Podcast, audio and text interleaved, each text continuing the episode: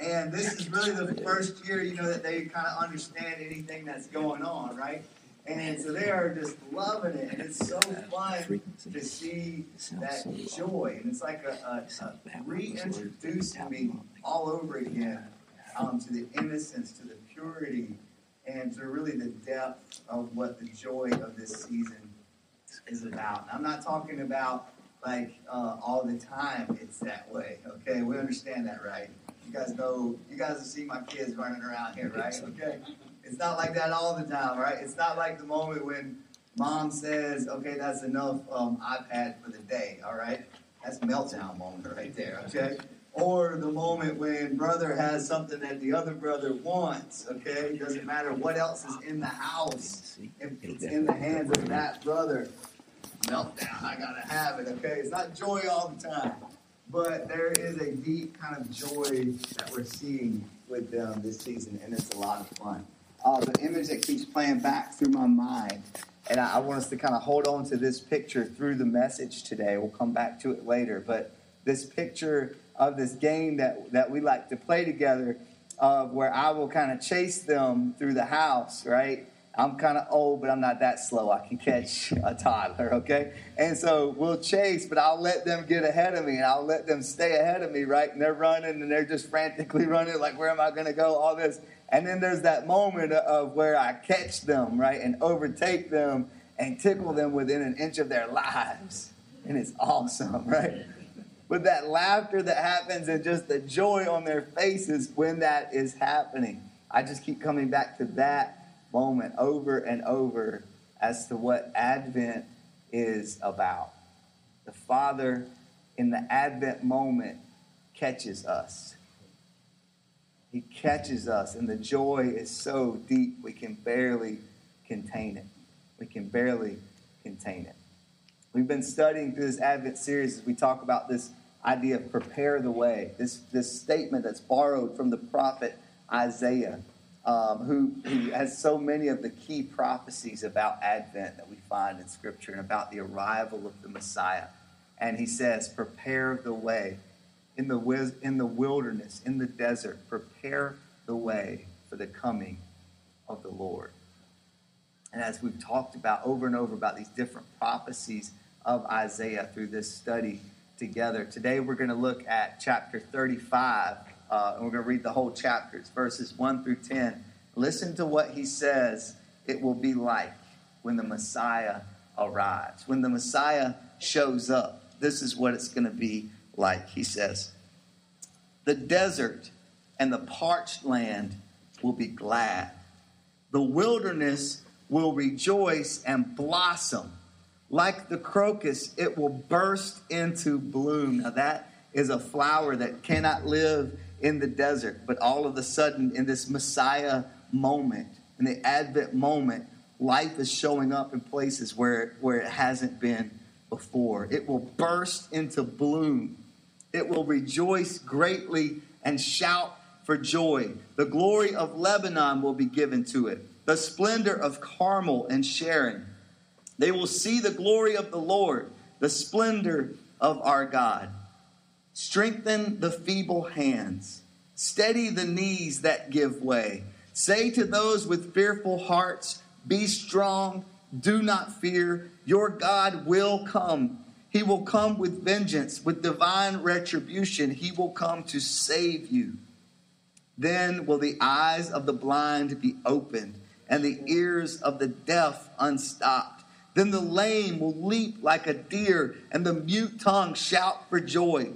Water will gush forth in the wilderness and streams in the desert. The burning sand will become a pool, the thirsty ground, bubbling springs. In the haunts where jackals once lay, grass and reeds and papyrus will grow, and a highway will be there. It will be called the way of holiness. The unclean will not journey on it it will be for those who walk in that way. Wicked fools will not go about on it. No lion will be there, nor will any ferocious beast get up on it. They will not be found there. But only the redeemed will walk there, and the ransom of the Lord will return. They will enter Zion with singing. Everlasting joy will crown their heads. Gladness and joy will overtake them, and sorrow and sighing will flee away. Father, thank you for the depth and the beauty of this promise. And thank you for the fact that it finds its fulfillment in Jesus Christ, in your Son. Thank you for the, the miraculous idea of Advent that God would come to us, that the Word would become flesh and live among us. Thank you that as life draws near, everything is filled with life. Thank you for who you are. Direct us today. Help us to catch just the slightest glimpse of the beauty of what this season is about. And I pray that joy and gladness would overtake us today as we try to grab a hold of it. In your name we pray. Amen. So beautiful and so powerful, these words from Isaiah. So incredible. And they are looking ahead, describing in fullness the arrival of Jesus. It does give promise to the people of Israel that when they go into captivity, which is something that is coming for them, it gives promise that they will return and that they will come back to Zion with gladness and with singing, it says, and that God will come and he will make a way back. He will ransom, he will rescue, he will redeem his people. And so, on the one hand, it has that kind of historical fulfillment to it of when Israel is brought back from its captivity, but it has a much deeper level to it as well. So often, Scripture is that it is a one thing that has a couple of things happening at, happening at once, right? And as it gives that, that moment in Israel's history, and they think, oh, this is the fulfillment of it. Yes, but there's something even so much deeper that you aren't even expecting yet. When the Messiah comes and will free us in the deepest kind of way and in the truest kind of way, not just from captivity of, of, of an earthly enemy, but from captivity of sin, and will break us free and will lead us back into the heart of the Father. This is such a powerful, powerful passage. We're going to break it down a little bit piece by piece here and look at several different sections and what it has to say to us. I want to take these first two verses at first. Um, when it talks about this moment of the desert and the wilderness bursting into bloom. Okay? The wasteland, the empty place, the dead place suddenly filled with life. Powerful, powerful image here. Um, in the Gospel of John, in John 1, it, it, begins with this poetic prologue to the book. And, and it's designed to reflect the Genesis story, the creation story of Genesis. It, it's perfectly designed to reflect that. And so, just like Genesis begins with those three words in the beginning, John 1 begins with those three words as well. And it tells us from, from right from the start of the book okay, this is a new creation story when it talks about Jesus. This is what John is setting up for us. And John says this In the beginning was the Word, and the Word was with God, and the Word was God. And that everything that has been created is created through Him. And then he makes this incredible statement that the Word became flesh and lived among us. Now we've got to understand, once again, it's one word that has multiple meanings to it. Initially, the first thing we see is, that meaning of, of word. And we see that reflected in the creation story that God speaks. He says, Let there be light, and there is light. And God says, Let there be life, and there is life. And by speaking, he brings creation into existence. Okay? It's a powerful thing. It's okay, guys. Everybody's together, okay? It's a powerful thing. Powerful thing. And Jesus is the same kind of, is telling us the same thing about Jesus that Jesus is the word that brings creation into existence. Okay, Jesus is the word that brings creation into existence, and the world is created through Jesus Christ. Okay, so it's got that kind of connotation to it, this vehicle of communication when we think about word. But John is writing also in, in Greek, okay? And when we look at what the Greek word is, it's this word logos, okay? And the Greek word logos isn't just the way we think about word, like a, a way of communicating. It's not just that. The Greek idea of logos, the, the philosophers had developed this idea around that, that the logos was the organizing principle of the entire universe. That there was this thing that holds everything together. And if we could just discover what that logos is, what that one word, that one thing that holds everything together, then we would get to the root of the meaning of existence for the entire world. A search that all of us have, right? What is the meaning of this? And the Greek philosopher said if we can discover what that logos is, then that is the missing piece. That is the thing that will bring the whole puzzle together for us. And so John brilliantly and intentionally describes Jesus as, yes, the vehicle of communication, but even more than that, the Logos, the organizing principle of the universe, the thing that gives meaning to everything, the one thing that holds together everything. He says, This is who Jesus is. He is life. He is the one that gives life to life. And when the life draws near, dead things begin to burst into blossom. That's what's happening here in Isaiah's prophecy. That as Jesus draws near, things that were once dead now pulse and throb with life. It's beautiful, beautiful. And the dry places suddenly become places of life. We've all been in dry places before. We've all had those moments where it seems like, like the situation that we are in just will not end, and it is choking the very life out of us. It is smothering all of the hope that we have. This thing that we are stuck in, and we can't set ourselves free. It is killing us. It is killing us. It is draining the very life out of us. All been there before. Some of you might be there right now. You might be in the thick of it right now. Right now. Advent promises us the hope that the dead places will become places of life. That when Jesus draws near, even those things that are sucking the life out of us, he can handle and he will restore us. And we will become people who are fresh again and vibrant and fully alive through the life himself. This is the promise of Advent. If you find yourself right now stuck in one of those places, hold on and wait with hope and anticipate the moment when Jesus Christ breaks you free and when Jesus Christ breaks you free. Don't give up. Wait for it. Wait for it. It's coming. It's coming. It's powerful. Jesus takes this image of the desert, which is so often associated with despair, and now all of a sudden it becomes a place that says it's bursting into blossom and is full of joy. Joy. When the life draws near, even the places that were once marked by despair become places that are marked by joy. This is the power of Advent. This is the promise of Christmas.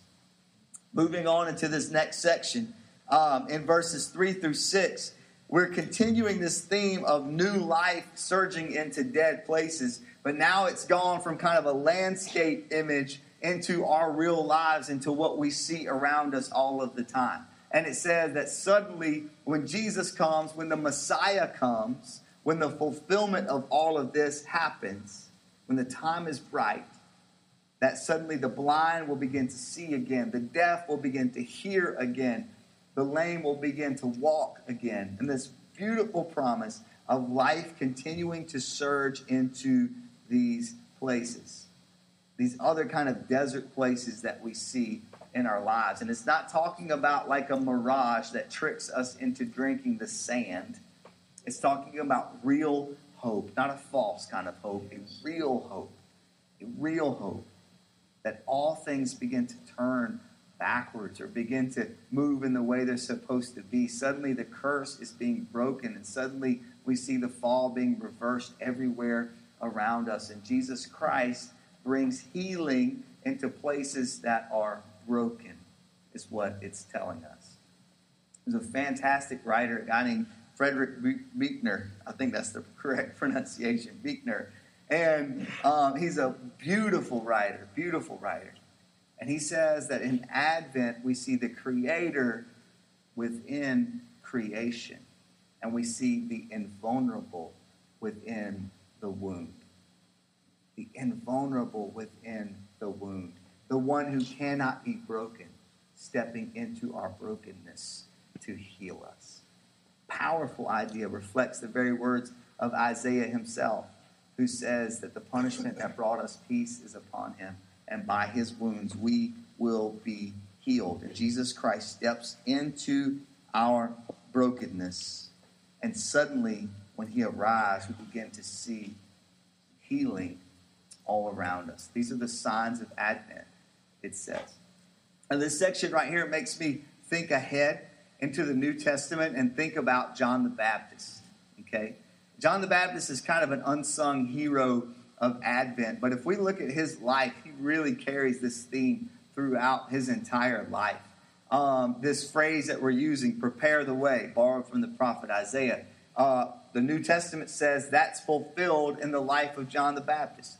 That he was this preacher out in the desert, literally in the wilderness, preparing the way. A voice of one calling in the desert, prepare the way. He becomes that. That's what he is. His ministry begins by being out in the desert, being this prophet who is speaking about the coming of the Messiah. And he's preaching, just passionately saying, uh, Repent, turn from the life you've been living, and begin to follow God. Repent and believe, for the kingdom is at hand.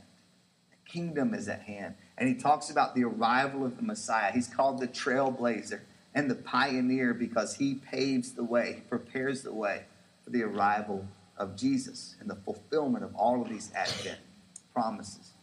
And when Jesus comes, John points to him and says, There he is. That's the one I've been telling you about. Behold, the Lamb of God who will take away the sins of the world.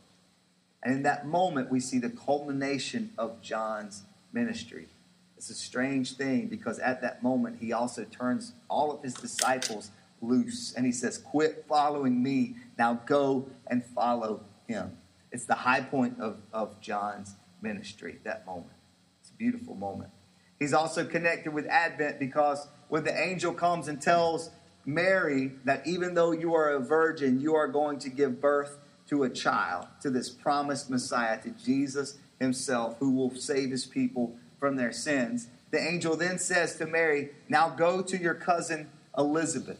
Go and be with Elizabeth because Elizabeth is on the opposite end of the miracle spectrum when it comes to this miracle birth situation. It's a miracle for you because you're a virgin, it's a miracle for her because she's beyond the age of being able to have a child and she has not been able to have a child yet. But now, even though she's past that age, she is pregnant as well. You're on the opposite ends, but God is moving in both of you and ha- making this happen in both of you. So she, the angel says, Mary, go to Elizabeth and be with her.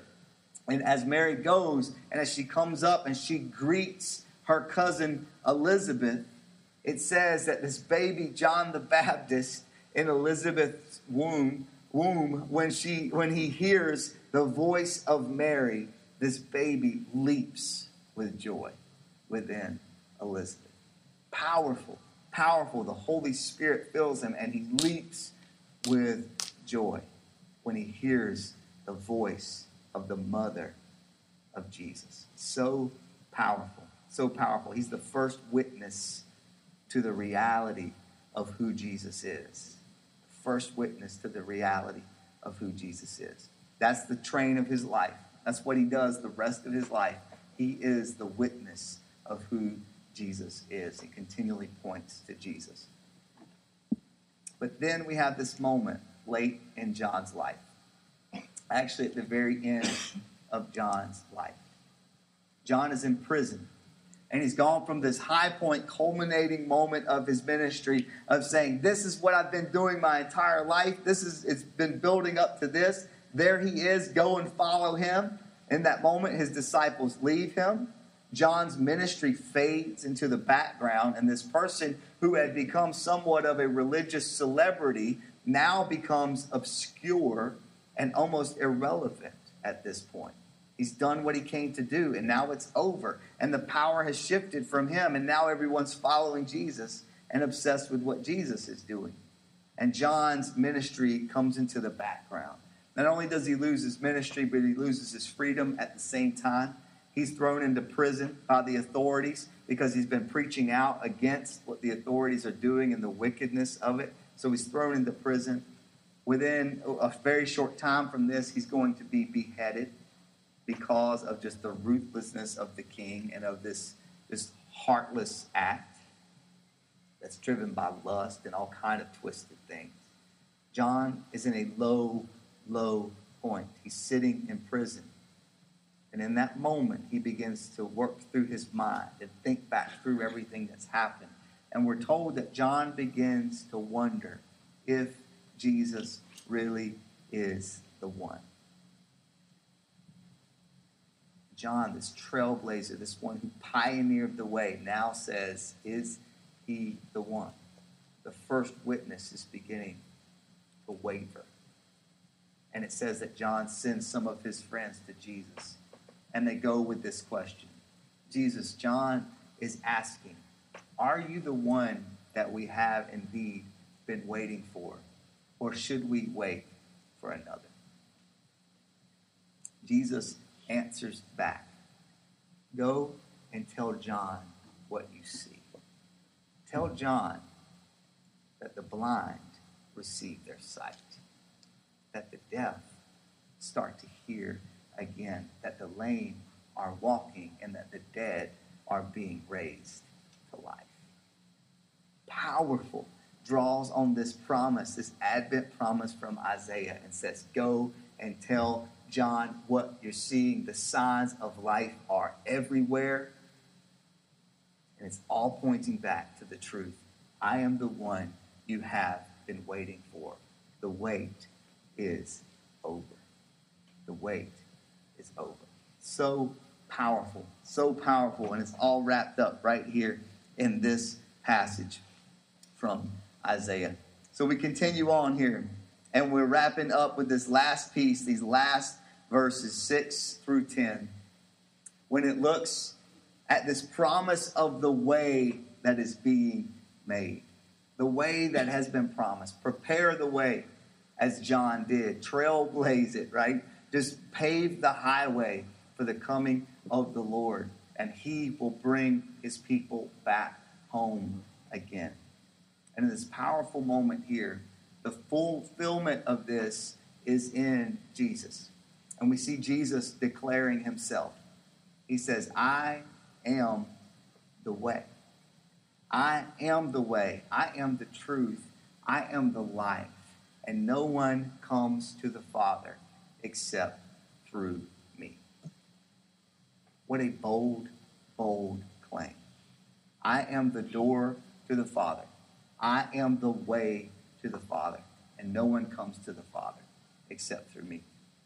We believe that. We firmly stand on that, that Jesus is absolutely the way, that Jesus is undoubtedly the way. But I want to challenge you in the way that you think about this. When we talk about that, oftentimes we imagine Jesus as kind of this static kind of gate who is standing right there on the border of the kingdom of the Father. And if you can find the gate and you can kind of find your way to Him, okay, then you get to come through and you get to come into the kingdom of the Father. He's holding firm that border and he's standing guard by the gate, right? Nobody gets to the Father except through me, okay? And we think of it in that kind of terms. And it's like, oh, good, I'm so glad you found me. What's the secret password? Good, okay, good. I'm glad you got it. Come on in, all right? Welcome in, okay? It's not like that. It is not like that. This is not a static gate who stands guard at the border of the kingdom of God. This is a way that is on the move. This is a road that winds its way to the very ends of the earth. This is the way that works itself into the furthest and forgotten corners of the kingdom. This is the road that goes through the worst neighborhoods that everyone else wants to avoid. This is the road that bends the borders and breaks through the barriers. This is the road that comes to us. You do not find the way, the way finds you. And the way has come to you. And the Advent moment tells us just how far the Father is willing to go to rescue us. He is willing to come all the way to us, to blaze the trail, to prepare the way, to open up a highway where there's been nothing before, to come into the desert and to find us at our most dead places, and to lead us back home the return to the Father's heart. Jesus is the way, and no one comes into the Father except through him.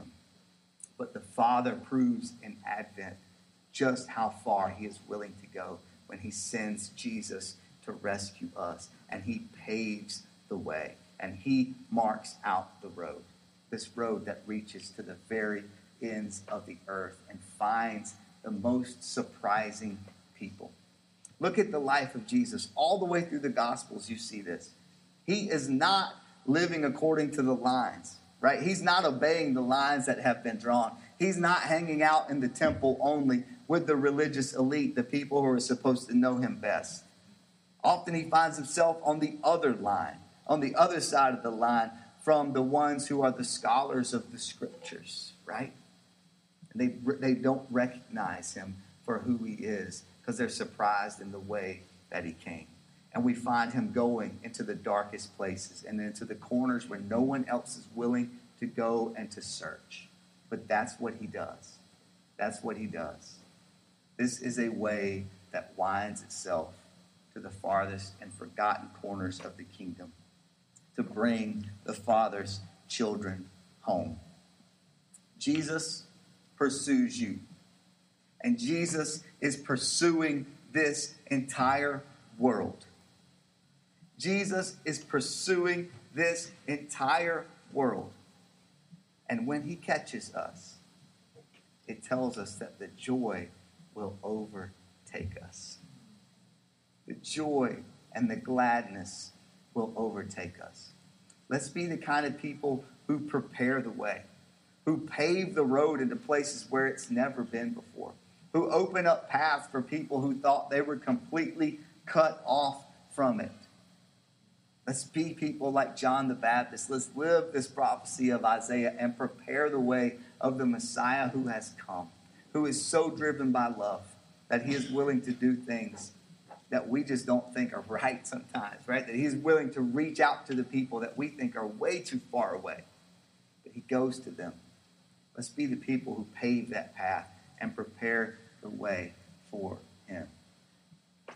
The Father is out to capture this world.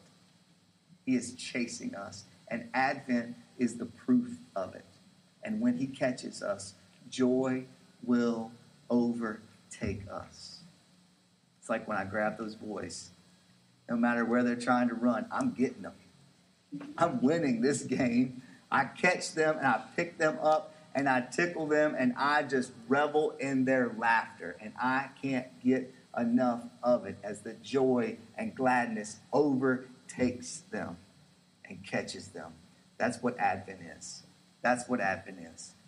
In Advent, the Father catches us, and the joy cannot be contained. In Advent, our heart, our hearts leap inside of us at the sound of this story It leaps inside of us, filled with the Spirit. At Advent, our dry deserts burst with life as the life draws near. And at Advent, we don't discover the way, the way finds us and leads us back home. God, thank you for the power of this season. You are such an incredible God. And the story that you have written blows our minds. We would have never thought of this. We would have never thought of this. Thank you so much that you're such a creative author at writing this story. And we take heart and we have hope in the story that you continue to write. And God, I pray that this season we would be caught up again. That you would catch us again, and that the joy and the gladness of this reality of Advent, of the Jesus who arrives, who comes to us, God with us, that we would not be able to contain the joy, that it would overtake us. Find us in our deserts, find us in our brokenness, be our healing be the one who is invulnerable even within this wound that is this earth. We love you. We love you. It's in your name we pray. Amen.